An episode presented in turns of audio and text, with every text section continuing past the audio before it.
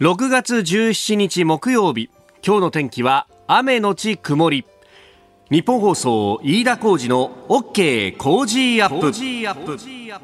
朝6時を過ぎました。おはようございます。日本放送アナウンサーの飯田浩二です。おはようございます。日本放送アナウンサーの新業一華です。日本放送飯田浩二の OK 工事アップ。この後8時まで生放送です。もう本当にここ最近は一体いつなんだよっていうことが非常に多くてですね。はい。あのー、洗濯物が溜まってるんですよ。ああ、そうですよね。この梅雨の時期でね。確かに。で、ところが、ここのところさ、日中日差しが差したりなんかする日もあるじゃない。ありますね。そうするとさ、一体いつ雨が降るんだよと。だいたいあの、妻とその辺でですね、はい、どうなんだと。えー、ちょっとお前天気予報読んでみろなんて言われてですね、便利ね、アナウンサーがいると天気予報読んでくれるかなんて言われるんですけど、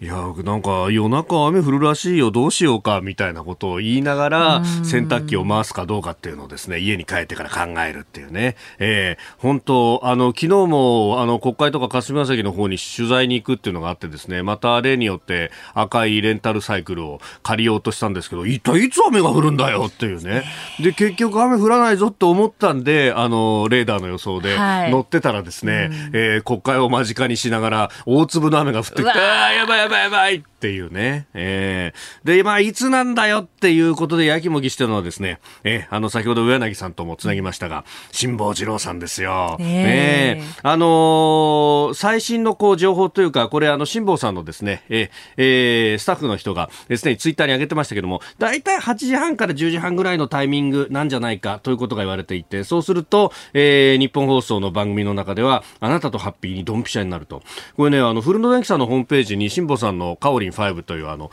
ヨットがどこにいるかっていうのを結構、ね、リアルタイムで5分おきの更新だったかな、えー、出してるのがあるんですが、はい、大体ですね今ゴールまで40キロぐらいの地点にいると。であの大体ですね、今、船速、まあ、あの、船の速度ですね、7ノットぐらいと、この7ノットっていうのが、あの、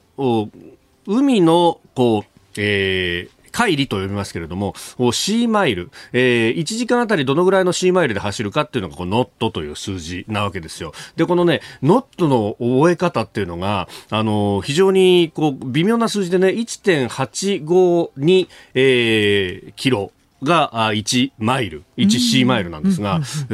これですね、志保さんに教えてもらったんですよ。あの、カレンダーを見てごらんと。カレンダーのさ、1日から下にこう、ずっと下がっていくと1だろう。その1週間後は8だろうと。で、15の5、それから22の2を取って、1852っていうのが実は C マイルの値なんだよって言われて、へえー、そうなんだって。えー、大体ですね、ただあの、かける2でやると、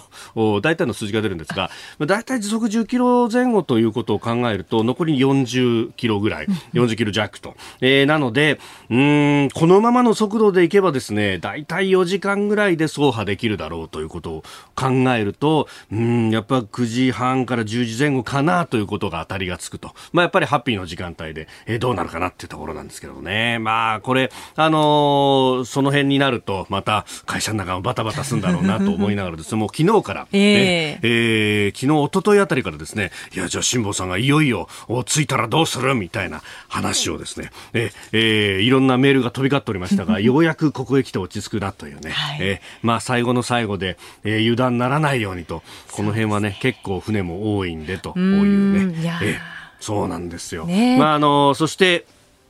まあ、それを受けて夕方の番組もどうするかっていうのが決まってきますんで、まあ、辛坊さんのその体調次第とい。うところもありますが、はい、えー、私もですね、その、おかつて、えー、クジラに当たってというところ、深夜の会見も取材に行きましたが、そこから考えると、なんか、あの、覚醒の感があるというかね、えー、あの時に、あの、第71航空隊のワッペン握りしめながら、あの、辛坊さんを救ってくれた US2 の飛行隊ですが、あのワッペン握りしめながら会見してて、誰も聞かないから僕手挙げて、その握ってんの何ですかって、えー、聞いたのすごくよく覚えてますけれども。まあ、あの、後々辛坊さんに聞くと、あの時からもう2回目っていうのは考えてたぞなんて話してましたけども、今日どんな第一声が聞けるのか、非常に、えー、楽しみであります。はい。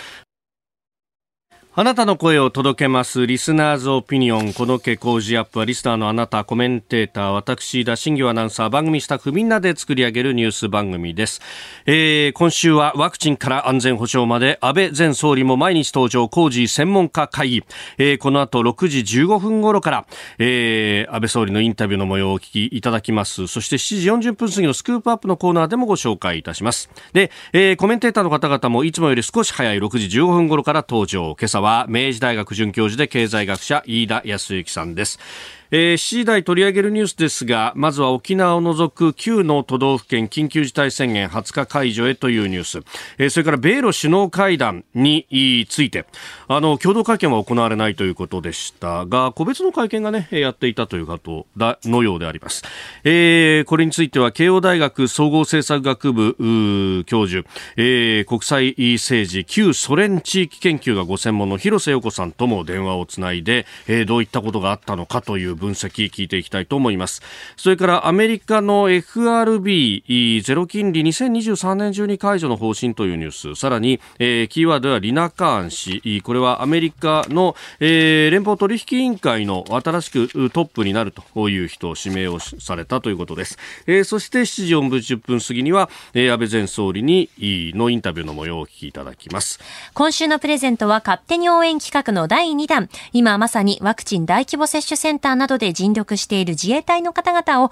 番組で勝手に応援します。プレゼントは自衛隊まんじゅう劇と自衛隊カレー劇、セットにして毎日3人の方にプレゼントしています。ポッドキャストや YouTube でお聞きのあなたにもプレゼントが当たるチャンスです。番組のホームページのプレゼント応募フォームから住所やお名前、電話番号を登録してご応募ください。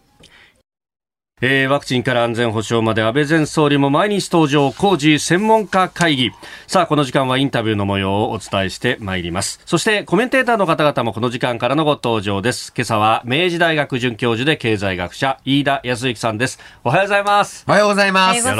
ろしくお願いしますえー、安倍さん、辞任から1年余りが経ってというところで、うん、まあ、あの振り返りも含めていろいろ今週お話伺って放送してるんですが、はい、昨日消費税についてもね、うそうなんですよ、やっぱりちょっとね、うん、後悔してるような感じ。ああれなかったらもうちょっと経済上がってたよねというような。そう、さらに2019年の場合は、す、で、に景気後退に入っていた中での増税になりましたから。えー、そうなんですよね。もうちょっと財政出動しとけばよかったのかなっていうような、まあコメントもあったりしたんで、まあその辺、こういろんな利害関係者との調整だとか、うん、あるいは周りのこう有識者のいろんなアドバイスっつうものにね、うんやっぱ最後は一人で決断ってことになりますもんね。うん、なただですね、この財政政策については、改めることを、つまりこれから変えていくこともできますので、はい、えー、消費税どうしていくのか、うん、えー、そしてこのコロナショックの中で、えー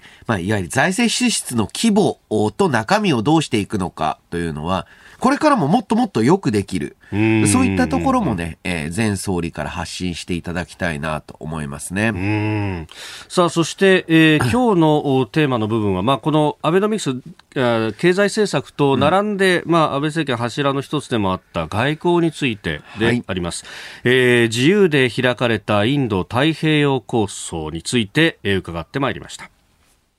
まさに価値観の部分、自由で開かれた。インド太平洋というもの。この概念というのはもう安倍さんの心の中にずっとこれ第一次政権の時からずっとあった第一次政権の時にですね、インドの国会でですね演説を行ったんですが、はい、2つの海の交わりという演説。インドでは大体的に報道されました。残念ながら日本ではですね それと報道されなかったんですが、うん、今でもモディ首相も含めてですね、はい、皆さんあの演説を覚えてる方がたくさんいらっしゃるんですがあそこでアジア太平洋という表現をずっとみんな使ってましたね。はい、日本だけではなくて、米国もそうです。でも、アジア太平洋というこの認識は少し狭いのではないか。うん、インド太平洋、この広い海、これは私たちの公共財だね。ですからこの公共財を大切にしていこうじゃないか。でこの公共財があって初めて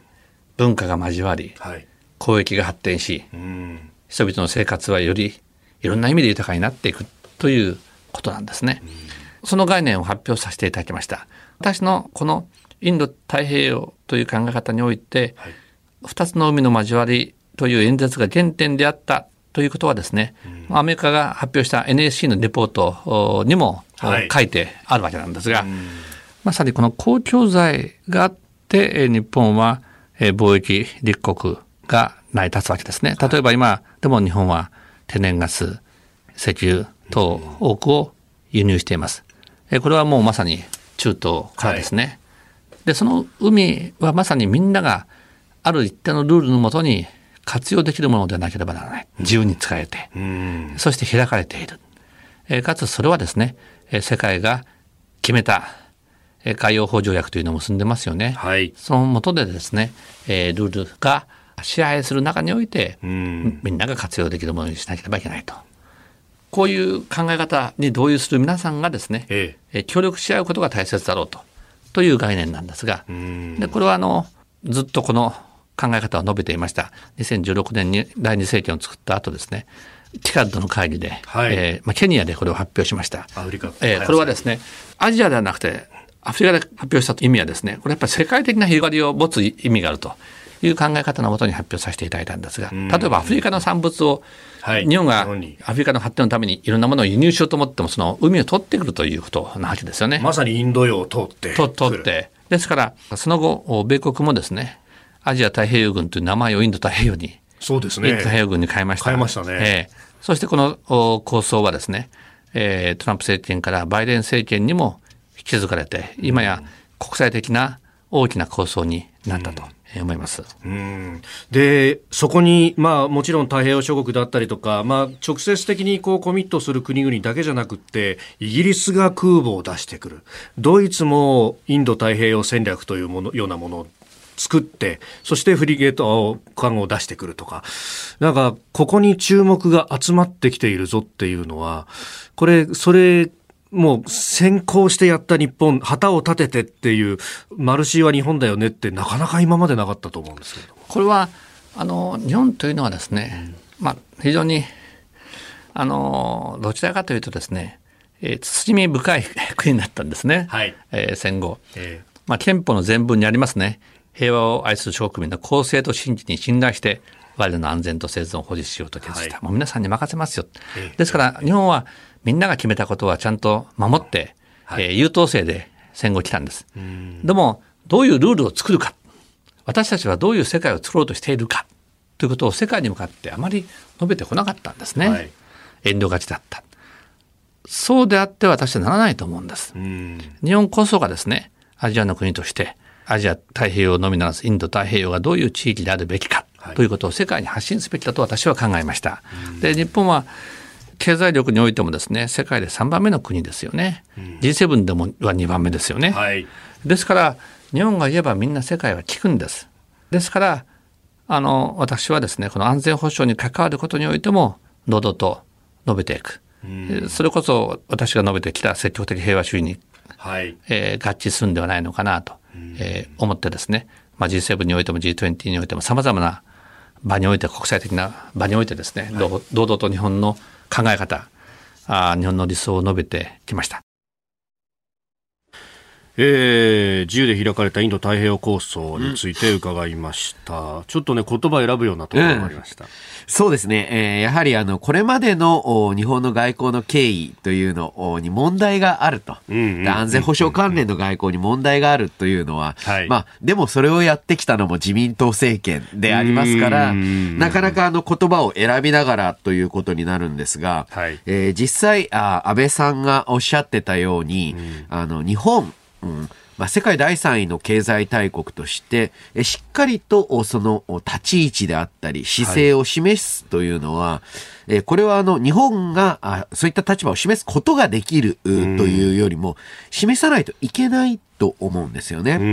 で、えこれからいわゆる安全保障の枠組みであり、はい、そして今度もう一つは、え自由貿易であったり、えー、自由な金融資本取引というのを透明性ある形で守っていくえー、日本、はい、まあ、そして協力する国としてのアメリカであったり、インドであったり、えー、そういったところも含めて、えー、一つの経済圏であり、政治圏であり、安全保障の枠組みっていうのを、まあ、構築していくというのは、まあ、安倍さんが始めた日本の試みでありつつ、うん、今度はこれからの日本の、はい、まあ、歴代の首相というのがどう対応していくのか、一番重要な問題だと思うんですよね。今まではその辺がやっぱりバラバラというか、うん、まあ特に経済の面でいうと二国間で、まあ、やるんだというところでで安全保障に関してはもうアメリカに頼ると、うん、なんかその辺がこうバラバラだったものを重ねていく作業っていうのをやってきた感じですかね。そうですね。あの何よりも、まあ、それこそ米ソの冷戦下であれば、ある意味日本はあのアメリカが決めた枠組みに乗っかるっていうことだけをやってきた。はい、ただ今回の場合は、あまあ、正直な話を言うと、ストレートに言えば対中国という安全保障網です。はい、そうすると日本は、もう、西側先進国の中では、一番近い、はい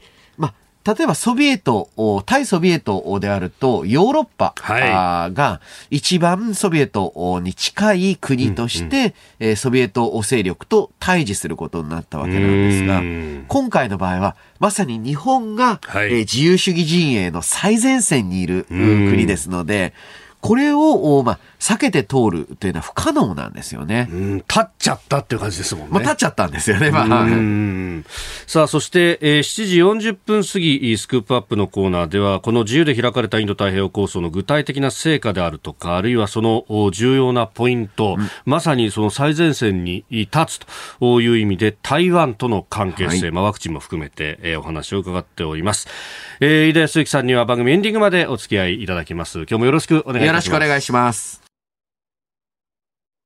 ここが気になるプラスです。スタジオ長官各社入ってまいりました。後ほど取り上げますけれども、9の都道府県に関して、今、新型コロナ緊急事態宣言が出ておりますが、これを20日で解除するという、まあ、政府の方針について、えー、書かれています。読売、それから朝日も、えー、酒、えー、夜7時まで条件付き容認というふうに書いてますが、うん、緊急事態宣言解除について、それから日経も、えー、解除について書いております。で、えー、気になるところですが産経一面トップ、えー、今国会で、あのー、結局最終的に決議ができなかった人権についての非難決議についてであります、うん、まあ、新疆ウイグルだとか内モンゴルあるいはこれにミャンマーも加わったというところなんですが、うん。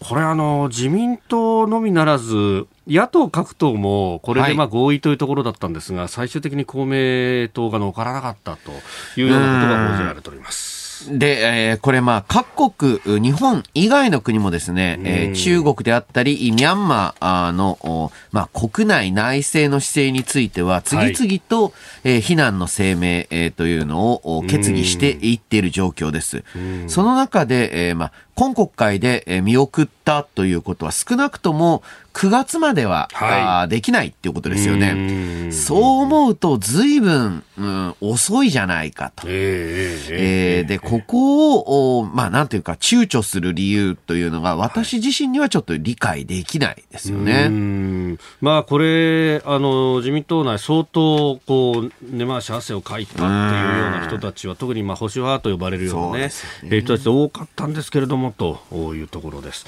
えー、それから、あの、日経新聞5面の経済面、えー、に雇用調整助成金の特例について8月も継続という厚生労働省の、はい、えー、方針が載っております、まあ、7月末までの期限を迎えるところだったんですけれども、まあ、あ女性の額であるとか、はい、えー、基本100%支援に、えー、なるというその助成率の特例というものを続けるということです。いやもうこれ当然続けるだろうなと、もうみんな思ってたので、まあ、やっと公式に発表したかっていうレベルなんですよね。で、えー、この雇用調整助成金、い。わゆる休業を命じた労働者の給与というのについて、はい、政府がまあ保障していく。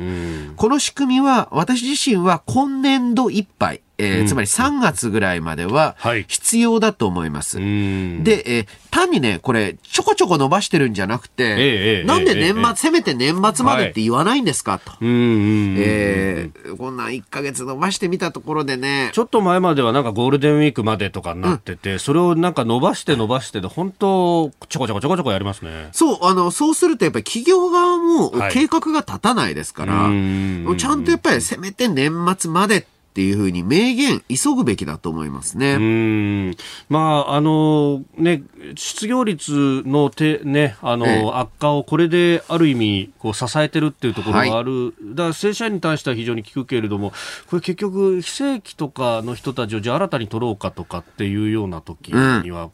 ここがやっぱ見通し立たないと、あ、じゃあちょっとやめとこうかなそうなんですよ。で、えー、まあ確かにその予算措置、予算の裏付けがないからというふうに言うんですけれども、はい、いやいや、それは、この状況ですから、なぜ、えー、いわゆる枠内にこだわるんですかと。はみ出たら予備費でも何でも我慢使っていきましょうよと。予備費まだ4兆積んでますもんね。そうなんです。本当、投資予算だけでも。そう。なんで、これもそれこそワクチン接種といい、はい、なんといいですね。とにかく平時モードから抜けられないんですよね。うん。えー、ここが気になるプラスでした。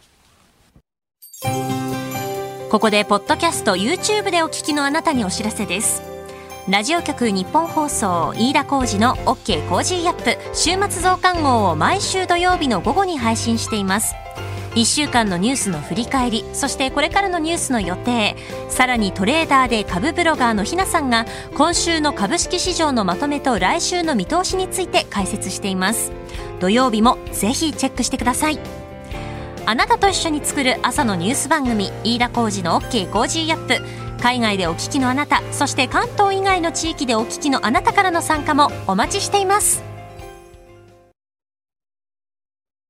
6月17日木曜日時刻は朝7時を過ぎました。改めましておはようございます。ニッポン放送アナウンサーの飯田浩司です。おはようございます。日本放送アナウンサーの新業一華です。あなたと一緒にニュースを考える飯田浩二の OK 工事アップ。7時台もコメンテーターの方々とニュースを掘り下げます、えー、今朝は明治大学准教授で経済学者飯田康之さんです。改めましておはようございます。おはようございます飯田さんには番組エンディングまでお付き合いいただきます。では、7時台最初のニュースはこちらです。沖縄を除く9都道府県の緊急事態宣言20日解除へ。政府は昨日10の都道府県に今月20日まで発令中の緊急事態宣言について沖縄以外の9の都道府県は解除する方向で調整に入りました、このうち東京大阪など7つの都道府県はまん延防止等重点措置に移行させる方針です。えー、3紙が一面トップこれ報じてまして、朝日新聞は酒は7時までだというのが一面トップだったりします。まあ、あの、確かにこの緊急事態宣言からあ突然平常に戻るわけ、えー、ではないと。はい。えー、これはわかるんですけれども、えー、そもそもこの緊急事態宣言の、うん、まあ、解除であったり、または発出というのが、どういった基準で行われているのかが、どんどん曖昧になってると思うんですよね。はい、で、えー、まあ、もう二度と緊急事態宣言出してほしくないなと、まあ、私は思うんですけれども、えーえーえー、その一方で、また再び感染が増えたときに、はいどういう基準で、どういう期間で、うん、えー、さらに言うと、同じ緊急事態宣言なのに、はい、飲食店への規制の方法が、つどつどで違うじゃないですか。うん、うんなんというか、非常に場当たり的だなというのが、もう去年来の、まあ、感想ですよね。2回目の緊急事態宣言、今年の1月頃からありましたけど、あの時はお酒飲めたよねって話だったし、そうそうそうそうジムも開いてたよねって話だったし、あれ、何がち、なんか緊急事態宣言 A と B があるのかみたいなね。そう、あの今度そろそろ C があるのかみたいな話で、えー、ちょっとですね、これはあの、日本のコロナ対策全般について、えー、言えることなんですけれども、何かあ一つはしっかりとした法律上の枠組み、はい、そしてもう一つはしっかりとした数字の根拠。そしてしっかりとしたあ,、まあ、ある意味で言うと方針の、まあ、大方針。こういったものいずれも書いているんですね。えー、なんとなくその場その場で、はい、えー、まあ、あの、場当たり的な対応をしてきたと。その世論の風みたいなものを見ながらって、これ、飯田さん、それこそ去年のゴールデンウィークぐらい、もっと前からずっと指摘されてましたよね。そうなんです。で、そろそろ終わるから、ここで新しい仕組みを作っても、って言ってだらだらやってきて、うんはい、かつ、まあ、幸か不幸か、それでまあまあ、うまくいっちゃったんですね、今回は。で、えー、まあ、あまり言い過ぎるのも、あれですが、この今回コロナの感染者数といい、死亡者数といい、やはりあの他の主要国に比べると圧倒的に少ない。いやそれこそね、あの昨日、おとといあたり報道出てましたけど、うん、海外から、はい、超過死亡を見ると、マイナスなんですよ。ね、はい、人死んでないっていう、はい、ね、むしろコロナによってもっと人が多く死んだかっていうところの数字を見るとですよ、もちろん、ね、これはね。平年よりむしろ少ないんですよね、死者の数は。あで、これは全然別に日本の対策が素晴らしかったとは僕は思ってなくて、やはりなんだかんだでこういった疾病は、はい、あの、民族的だと言いますか、えーえー、この遺伝子的な、あまあ、えー、ところで、え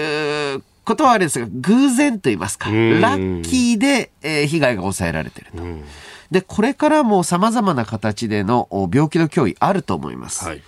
その時、それが日本人がかかりにくくて重症化しにくい病気だとは限らないわけですよね。だからこそ、こんな、まあなんていうか、場当たり的な対応でほどほどうまくいったっていう、はい、えー、経験を悪い意味での成功体験にしない工夫が必要だと。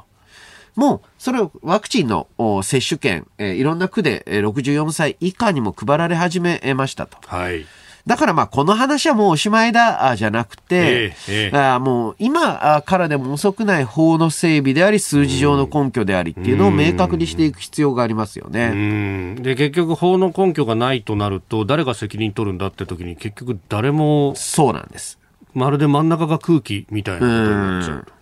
うんまあ、そうすると反省もできないしっていう全体がこう悪い成功体験になっていきますね。でえさらに言うと、今回のコロナショックの中で、都道府県知事の権限というのが、こういった保健衛生関連について極めて大きいと。で、それに改めて気づくと同時に、まあ、確かにですね、えー、まあ、北海道とか一つの、はい、単位として見ていいかもしれませんが、東京、千葉、埼玉、神奈川って、県単位で、えー、こういった貿易対策、はい、つまり疫病を防ぐ対策をしていいものなの？うんうんうんうんう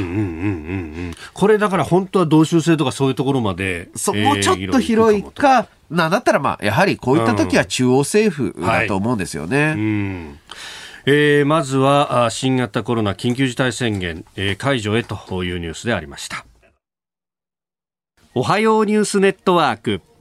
東京有楽町日本放送キーステーションに全国のラジオ局21局を結んでお届けいたします。おはようございます。日本放送アナウンサーの飯田浩二です。今朝のコメンテーターは明治大学准教授で経済学者の飯田康之さん。取り上げるニュースはこちらです。米ロ首脳会談初の対面開催。核軍縮などで合意。アメリカのバイデン大統領とロシアのプーチン大統領による初めての対面での首脳会談が16日日本時間の夜8時半ごろからスイス・ジュネーブで行われました会談後の記者会見でプーチン大統領は5年後に期限が切れる新スタート、新戦略兵器削減条約の後継の枠組みについて協議することで合意したと明らかにしております。えー、相互に追放している大使の復帰などでも一致したということでありますが、えー、今回の会談はどうだったのか、えー、ここでですね、ロシア外交や国家戦略について詳しい、えー、慶応義塾大学総合政策学部教授で国際政治、えー、旧ソ連地域研究がご専門、広瀬陽子さんと電話をつないでお話を伺ってまいります。広瀬さんおはようございます。おはようございます。よろしくお願いします。よろしくお願いいたします。今回の会談ですが、はい、えー、まず、率直にどのようにご覧になりましたか？あ会談前はですね、こうものすごく状況が悪化しておりまして、はい、あの米ロ関係が史上最悪と言われるところで、例えばそのバイデンさんのそのプーチンさんに対するあの殺人者発言ですとか、えー、まあいろいろ話題になっていて、こういい材料が全然なかったんですよね。で、はい、まあ、あの会談前からあのアメリカ側がもあの共同会見がないというようなことも言っておりまして、えーはい、なのでこうほとんどこう成果がないようなものになるかと思ったんですが、あの意外と成果があったというところで、はい、えー、じゃあの嬉しいようなあの意外性を感じております。その意外と成果があったってところ、どのあたりですか？はい、もう何も成果がなかったということもあっ考えられたわけなんですけれども、はい、まず、あの、まあ、軍縮ということで、まあ、戦略的安定については相互の合意がなされたというのは一つ大きいことだと思うんですね。はい、で、あと、あの、両方の大使を、あの、召喚していたんですけれども、一応大使を復帰させるということは、あのまた米ロの外交が復活するということを意味すると思いますので、まあ、これはこう関係再構築の、まあ、すごく重要なメッセージではないかと思います。で、まあ、あとですね、あの、米ロの間ではお互いにこう、囚人を抱えていて、いろいろスパイ容疑などで逮捕している囚人がいるんですけれども、それを今後交換していくということで、あの、含みを持たせた形で一歩前進しているということも、あの、良いことかと思います。これ、あの、始まる前に結構注目されたのが、プーチンさんの例の遅刻癖。は いあの、はい、長門でね、安倍さんと会談の時も遅刻してきたなんてのはありましたけれども、はい、今回どうだったんですか？なんか結構時間通りに来たらしいみたいな報道もありましたが。今回は遅刻がなかったんですよ。もう史上初と言っていいぐらいではないかと思うんですけれども、えー、あの、やっぱりもうバイデンさんがですね、プライドも高いと思うんですが、うん、あの、とにかく待ちぼうきは食らわないぞということを言っていて、はい、プーチンの後に会場入りするっていうことを言っていたんですけれども、あの、現地時間の2時半開始なのに対し、プーチンさんが2時過ぎに入って、その15分後にバイデンさんが入って、2時半きっかりに会談が始まるという、まさに異例の展開になりました。なるほど。なんか、あれですね、巌流島と武蔵の小次郎みたいな感じですけど、結果としてピタッと収まったわけなんですね、これが。そうなんですよ。うん、そのあたりからこれ、幸先は良かったんですか、じゃあ？はい、まさに幸先としか言いようがない展開だと思います。はあ。で、これ、ロシアサイドは、その、はい、どのように報じてますか？今回の会談について。はい。まあ、ロシア側がですね、あの、非常にポジティブに、あの、報じています。で、あの、ロシア側は、まあ、あの、プーチンの発言とかのバイデンの発言、それぞれを割と、まあ、忠実に、まあ、あの、報道しているわけなんですけれども、やはり特にその軍縮の、あの、まあ、面で合意ができたこと、はい、あと大使の交換ができたことというところに特に強調していまして、であと、まあ、プーチンさんがこうバイデンさんを、まあ、あのきちんとした、まあ、あの政治家であるというふうに、まあ、尊重していることなどもあの強調していますし、あとあの昨日まで実は明らかになっていなかったんですけれども、はい、そのバイデンさんのその発言あ殺人者発言について、ええ、もう事前に電話で説明を受けていたということを、まあ、プーチンさんが言ったということも結構ロシア紙では大きく報じていますね。はあ、どういう説明だったんですか？その具体的な説明については、あまりプーチンはっきり言ってないんですけれども、あの例えばそのような質問を受けたときに、トランプさんはそれをはぐらかしていたと、でも、まあ、あのバイデンさんはそれに答えたけれども、彼の真意は分かったみたいなことを言っていまして、なので、もうそこはもうそもそも問題ではなかったというようなスタンスで、まあ、プーチンが今回望ん。でいたらしいんですよ。なるほどさあ、スタジオには飯田康之さんもいらっしゃいます。あ、明治大学の飯田でございます。あ、おはようございます。よろしくお願いいたします。はい。えー、今回、えー、米ロ首脳会談の中で、一定のお互いの情報というのが得られた、あとのことですけれども、やはりあの、これ、米ソ、ソビエト連邦の時代と違って、えーはい、国際政治の舞台ではやはり中国の存在というのがやはり大きなあ、まあ、ポイントになるかと思います。この米ロ首脳会談において、また米ロ両国にとっての中国という要因の影響などはあるんでしょうか？あとても大きいと思います。あの今現在あの非常に中中国とロシアの関係というのは蜜月と言われていまして、関係がいいわけなんですけれども、しかし、まあ、中ロ関係というのは、まあ、離婚なき弁護的便宜的結婚というような形で言われていまして、あの実は心の底ではお互いに不信感が根深くて、あの非常に表面的には仲良く見えても、軍事同盟など、非常に腹を割った関係にはならないという見解が持たれています。ですので、こういつこう離れてもおかしくない関係ではあるんですけれども、まあ、その両国は戦略的問題と特にあの対米関係では理解が一致しているっていうところがあるんですね。で他方で、まあ、最近はあの米中関係の悪化というのも非常に、まあ、厳しくなっておりまして、で、まあ、ロシアとしては、米中関係が悪くなればなるほど、ロシア漁夫の利を得られるというような考え方をしています。なので、あの米中関係の悪化というのは、まあ、ロシアとしてはまあちょっと望ましいところで見ているわけですけれども、そういうところで、あのやはり米ロも関係が悪くなってしまっては、得られる漁夫の利もあまり得られないわけですから、ここで、まあ、アメリカに対してちょっと歩み寄りを見せて、環境を良くしておくと、その米中関係の悪化で得られる漁夫の利というのが増えてくるというところがあると思うんですね。なるほど。これ、この先の米ロ関係でいくと、じゃあその米中関係を見ながらロシアとしてはアプローチしていくって方法は変わらないってところですか？それは変わらないと思います。うんで、あの、一方で、その、アメリカとロシアというか、ヨーロッパとロシアの間でガスのパイプラインの話がありますよね、うん、ノルドストリーム2という。はい、あれに関して、はい、その、アメリカサイドも国務省などは、ロシアに制裁をするべきだというような議論があって、結構バイデン氏と割れていたというような報道がワシントンポストなどから出てますけれども、このあたり、その、アメリカも一枚岩ではないって感じなんですかね？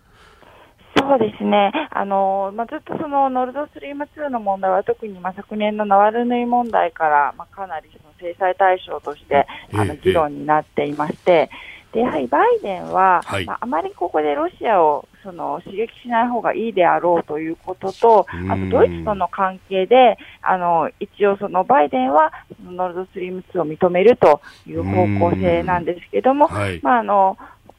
かなりの上層部のアメリカの多くの人間はそれに反対しているというところで、そういう意味ではちょっとアメリカも一枚岩ではないと言えるわけなんですけれども、そのヨーロッパの利益を考えると、はい、ノルドストリーム2というのは決して悪いものではなくてですね、ここはアメリカがやはり譲歩していく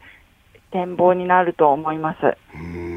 ほど。わかりました。広瀬さん、朝からどうもありがとうございました。ありがとうございました。えー、慶應義塾大学総合政策学部教授、国際政治旧ソ連地域ご専門の広瀬陽子さんと電話をつなぎました。いやロシアという国もこれは一筋縄じゃいかないぞってところね。そうですね。えー、経済的な力としては、はい、まあ今ロシア、あ正直あの大国でさえありません。で、えー、しかしその一方で、えー、軍事的なプレゼンス、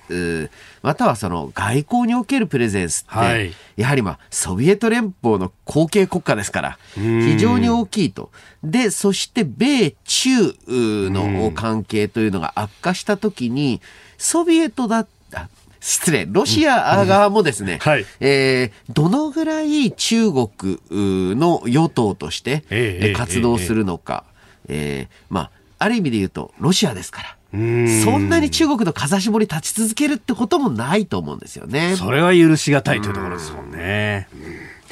えー、この時間、米ロ首脳会談についてお送りしてまいりました。日本総動機の方、この後も飯田康之さんにお付き合いいただきます。えー、以上、全国のラジオ局21局を結んでお届けいたしました。おはようニュースネットワークでした。今朝のコメンテーターは明治大学准教授で経済学者飯田康之さんです。引き続きよろしくお願いします。よろしくお願いします。続いて教えてニュースキーワードです。リナカーンアメリカのバイデン大統領は現地15日、えー、不公正な取引を監視する機関 FTC アメリカ連邦取引委員会の委員長にコロンビア大学准教授のリナ・カーン氏を指名しました、えー、カーン氏は反トラスト法、まあ、いわゆる日本の独占禁止法に当たるような法律ですが、はい、この規制強化を唱える女性学者で今後アメリカのグーグルなど GAFA と呼ばれる巨大 IT 企業に対する監視が強まることが予想されております。はいこれね、あのアメリカの上院で、えー、承認取りましたけれども、うん、共和党も結構賛成してます。まあそうですね。で、えー、この反トラスト法、または日本でいう独占禁止行政っていうんですけれども、はい、えー、この独占禁止行政というのは、なかなか大きなあ、まあ、問題点というのを抱えていた。はい、なぜかというと、これまでのいわゆる独占禁止法というのは、はい、えー、徐々に徐々に独占という状態を規制するんではなくて、独占による弊害を規制しよう。はい、具体的に言うと、仮にもう事実上同じ商品を作っているのが1社しかない。独占ですよね。はい、としても、値段を釣り上げたりしてなければ、うんはい、独占による弊害出ないんだからいいじゃないかということで、状態じゃなくて、えー、行為に対して、はい、つまり、まあ、具体的には価格の釣り上げを規制するっていう規制体系に、まあ、70年代ぐらいからどんどんどんどん移っていったんですよね。で、えー、そうなるとですね、はい、えー、今あ問題になってる GAFA、アマゾン、まあ、むしろ安いですよね、消費者側から見たらね。まあそうですね。うん、だからこそ、じゃあ、規制を行うという規制対象の事実がないんだから、なんでうちを規制するんですかと。お GAFA が当然反論してくる。理由がないじゃないか。理由がないじゃないかと。で、そこからですね、いやいやと、二つの論理が出てくる。はい。えー、独占者として、えー、 GAFA が、独占的な売り手として振る舞ってるんじゃなくて、えー、つまりはあの、まあ、お客さんに売る時の値段を釣り上げてるんじゃなくて、はい、買い手独占、買う側の独占って言うんですけれども、例えば出版社に不当な、あまあ、不利な条件を押し付けてるじゃないかと。で、こっちの B2B のビジネスとビジネスの取引について、はい、これまで、えー、いわゆる規制行政っていうのは、ちょっと見逃してたところがあると。まあ見逃してたというよりも、はい、その買い手として独占的に行動できる企業なんて、今まではまああんまなかったんで、うん、作っている方が圧倒的に有利な立場っていうのが、まあ、かつて長かったわけですよね。そうなんです。うん、だから買う側として圧倒的に優位というのに、はい、法律や制度が対応できてなかったんですね。これだけ流通業ってものが大きくなってきて、初めてその話が出てきた。まあ日本のね、流通業でもそういうのが一部指摘されますが、ね、そう。で、えー、今度はですね、うんうんうん、じゃああその買い手買う側の独占っていうのをどうやって認定するんだって言った時に、待てよと、うん、昔は行為じゃなくて、はい、えー、独占であるという状態を規制してたじゃないかと、えー、そっちに戻したらいいんじゃないの？というふうになると、うん、えー、まあ、ですから規制の強化というよりも、はい、何を規制の対象にするのかっていうのの変化なんですよね。うん。うんまあ、実際にそれによってあの特に GAFA への規制は増えるので、まあ、強化着強化なんでしょうけれども、えーえー、むしろですね、はい、えー、まあ、昔ながらの独占という状況状態を、うん、なんとか、えー、変えていく。またはまあ規制の対象にしていくという姿勢の変化だっていうのが重要だと思うんですよね。うん。そしてもう一点の方が消費者にとってその価格で見ると確かに得なんだけど、うん、これあのよく指摘されるのが気づいてみたら選択肢として出てくるのが、これ、恣意的にグーグルだとかが選んでないかっていう、この情報の独占という部分に関してどうなんだという話ですね。そうですね。えー、これあの、ただほど高いものはないという、えー、日本はとってもいいことわざがあるんですけれども、はい、えー、まあ、ある意味で言うと、そのおすすめ機能などを通じて、て、えー、自分が売りたいものを売れる。はい、で、えー、それこそアマゾンの、アマゾンだけじゃないですけれども、いわゆるおすすめ機能から外されたサプライヤー、出版社はもうこれ到底売れないと。今はまだリアルの書店もあるからなんとかなりますが、はい、これ、えー、今後どんどんリアルの書店が減っていくとなると、つまりは、えー、アマゾンの在庫あり表示がなければ、このようにその本は、コンテンツは存在しないのと同じことになってしまうと。はい。その危険性っていうのをしっかり認識しないといけないと思うんですよね。うん。それは金額等で表せないし、じゃあどう規制するんだっていうところ。そう。だとしたら、独占であることを規制する。これは一つの手だと思いますね。うん。えー、今日のキーワード、リナ・カーン氏、新しいアメリカ連邦取引委員会のトップ委員長でありました。今朝のコメンテーターは明治大学准教授で経済学者飯田康之さんです。引き続きよろしくお願いします。よろしくお願いします。今ツイッターのタイムラインを見てたんですけれどもね。そう。辛坊さんが。辛坊さん、いよいよ入港直前というところなんですが、あの、内陸、陸に近づいてきたんで、携帯の電波をキャッチしたそうそう。だからツイッターを自分でね、写真撮って更新されてるんですけど。自撮りで上げたんですけどね。全然イメージが違う。ヒゲのおじさん。うん。あと痩せましたかね。さすがに痩せたね。少しね。ちょっとね。本当やっぱりヒゲの有無っていうのは人相を変えるんだなっていうのがね、よくわかるところですけれどもね。えー、間もなく、辛坊さんゴールということで、まあこの後もね、えー、あなたとハッピーなどで、えー、そのあたりもおリポートしていくということです。日本放送ください。い。さああ、それに先立って、この時間はここだけニューススクープアップをお送りいたします。この時間最後のニュースをスクープアップ。安倍晋三前内閣総理大臣に直撃工事専門家会議。連日お届けしている安倍前総理へのインタビュー。6時15分過ぎとこの7時40分頃にお送りしてますが、えー、今日も、えー、このゾーンで、えー、お届けいたします。6時台にね、えー、自由で開かれたインド太平洋構想、まあ、この、はい、まあ、一番最初第一次政権の時代からの振り返りというお話をいただきましたが、えー、その成果というところで一例として挙げられたのが北朝鮮への対応。さらには台湾との関係性についても伺っております。お聞きください。例えば北朝鮮に対するですねさまざまな制裁を行っていますが、はい、いわゆるせどり対策ですね、えー、北朝鮮に対するの原油等のですね、はい、輸出を制限してますが、えー、それを逃れるために、はい、洋上でですね、海の上で、えー、上で彼らが受け取っている。積み替えてるという、ね、えー、それをですね、事実上、しっかりと監視をして、協力している国はどっか、船はどっかということを明らかにする。えー、これは日本の海上自衛隊がまずもちろん対応しました。はい、えそして同盟国のアメリカに訴え、えそして豪州に参加しないかといい、カナダにも協力を求め、はい、あるいはフランス、そしてイギリス。で、みんな参加してくれました。かつての日本はどうだったかといえば、これ逆ですよね。アメリカやなんか言い出してですね、はい、日本も参加しないかと言われて、えー、日本はちょっと待ってくださいと、ちょっと憲法との関係がありますからねとか言いながら、はい、だいぶ遅くなっちゃう。じゃあお金だけでなんとかとか、というということだったんですね、はい、でこれはまさに日本が主導してやった世界に参加を呼びかけた。だから世界はびっくりしたんですね。日本ずいぶん変わったぞといよいよリーダーシップをし始めたね。ASEAN の国々もそういう日本に期待をしていると思います。でその中で自由で開かれたインド太平洋については、その表現の仕方は様々他の国に工夫しているところもありますが、基本的にはそういう考え方にのっとってですね、フランスもですね、えー、フランス軍を派遣して、陸上で、えー、日仏のですね、えー、共同訓練ありましたね。ありましたね、えー、先月。私の地元下関の人たちはよく冗談で言ってるんだけど、はい、下関が4カ国と戦って以来ですねフランス軍が上陸したんじゃないかって言ってたりとかするんですが。なるほど幕末維新のあの時にと、えー、でまたあイギリスもですね、はい。えー、空母クイーンエリザベスをですね派遣をしますね、えー、ドイツもフリエット艦ですか、うん、を派遣する予定になっています、うん、つまりそうした中において世界がですねやっぱり国際的なルールのもとに、はい、この海の安全を守っていくんだよと協力をしながらと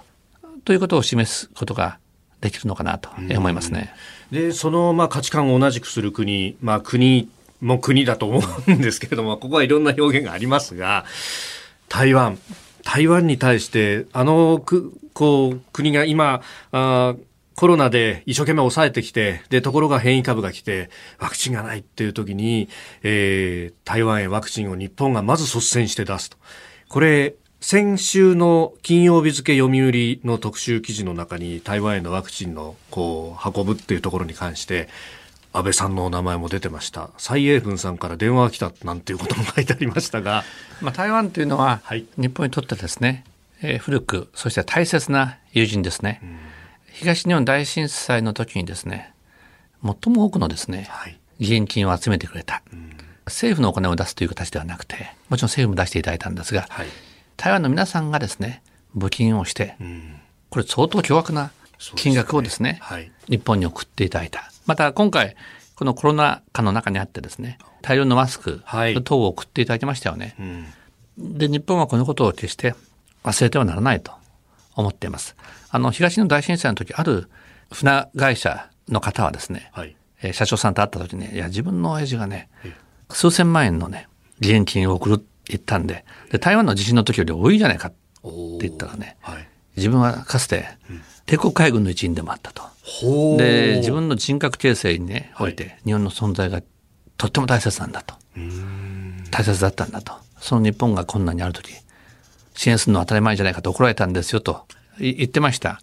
やっぱりそういうその国がですね、今まさに困っている中においてですねワクチンを提供するというのは私は当然のことだと思いました。でその後菅総理麻生副総理はですね、はい、また加藤官房長官茂木外務大臣も含めて皆さん相当、えー一協力して大変スピーディーにですね、えー、100万回以上ですね、はい、ワクチンをお届けすることができてよかったと思います。あの蔡英文総統からはですね、ええ、あの私のところに、まあ、けあのお礼の電話がありました。国民の皆様に感謝を伝えてくださいという話だったですね。えー、という、まあ、台湾とのね、えー、関わり合いについてもお話をいただきました。そうですね。あの、中華民国、台湾、えー、うん、まあ、あの、ちょうど良かったというと変な言い方ですけれども、えー、日本で承認が遅れていたアストラゼネカを台湾はむしろアストラゼネカしか承認していない状態だったので、はい、えー、お互いの、まあ、タイミング、ニーズというのも一致しました。そして、えまあ、一部の国会議員は北朝鮮にワクチンを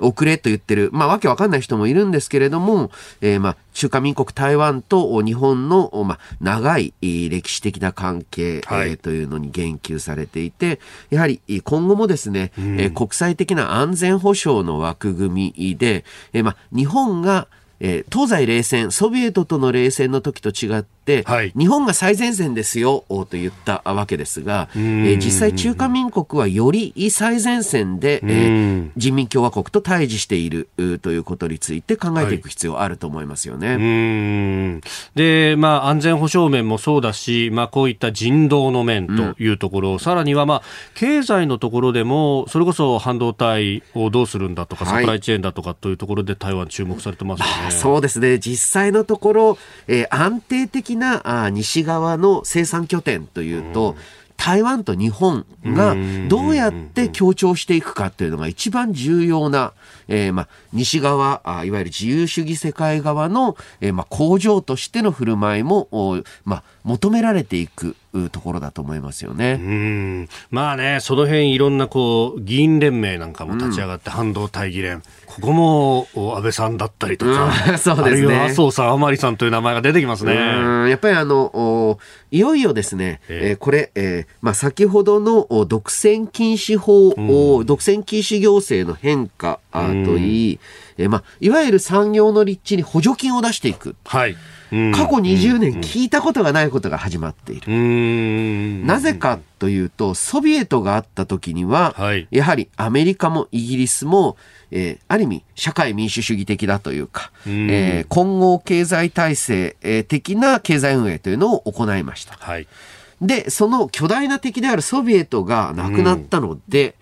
ある意味、その、いわゆる資本主義に対して、はい、じゃあ、歯止めをかけるような勢力というのを、えー、国内に作れない状態だったんですよね。ある意味、ソビエト、があるから、うちはソビエトより優れてるんですよというのを示す必要が、西側には常にあった。安全保障上。はい。うん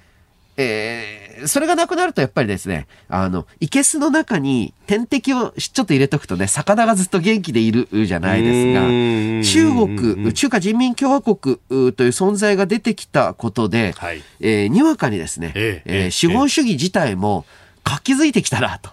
いう側面はあると思いますね。やっぱその、やっぱその、ある意味のこう国際政治というものが前面に出てくる、うん、今まで後継であったものがと、はい、そうすると、そのあり方も変わってきて、それこそ、その土地であったりとか、取引とかも、うん、やっぱ安全保障を考えなきゃっていう、経済安全保障っていう面が出てきましたよね。あの、まあ、土地規制法を、まあ、成立しましたが、はい、この法律がない国っていうのは、もう、世界中にも稀で、えー、どれだけ、えー、日本がこの安全保障、特に経済的な意味での安全保障に対して、はい、まあ、ぼんやりしてきたかっていうのが、うん、えー、に現れてますよね。それでもよかったっていう時代がいよいよ終わる。ほっぽらかしでもなんとかなっちゃったっていうね。はい。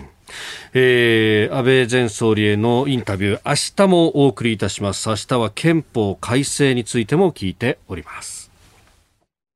ただいまより偽内閣総理大臣の記者会見を行います。はじめに偽総理から発言がございます。それではよろしくお願いします。先ほど、ラジオお調べ週間対策本部を開催し、東京、神奈川、千葉、埼玉、1都3県について、6月中旬のこの時期、ラジオ、特に日本放送、重点的に朝6時から8時の2時間、聴取していただきたいと決定をいたしました。もちろん、この1都3県の地域以外でも、ポッドキャスト、YouTube などで聴取者が増加傾向にある地域もございます。しかしながら、この時期は特に大事な期間と位置づけまして、皆様の重ねてのご協力をよろしくお願いいたします。私からは以上です。それではこれから皆様よりご質問をいただきます。指名を受けられました方は近くのスタンドマイクにお進みいただきまして所属とお名前を明らかにしていただいた上でご質問をお願いします。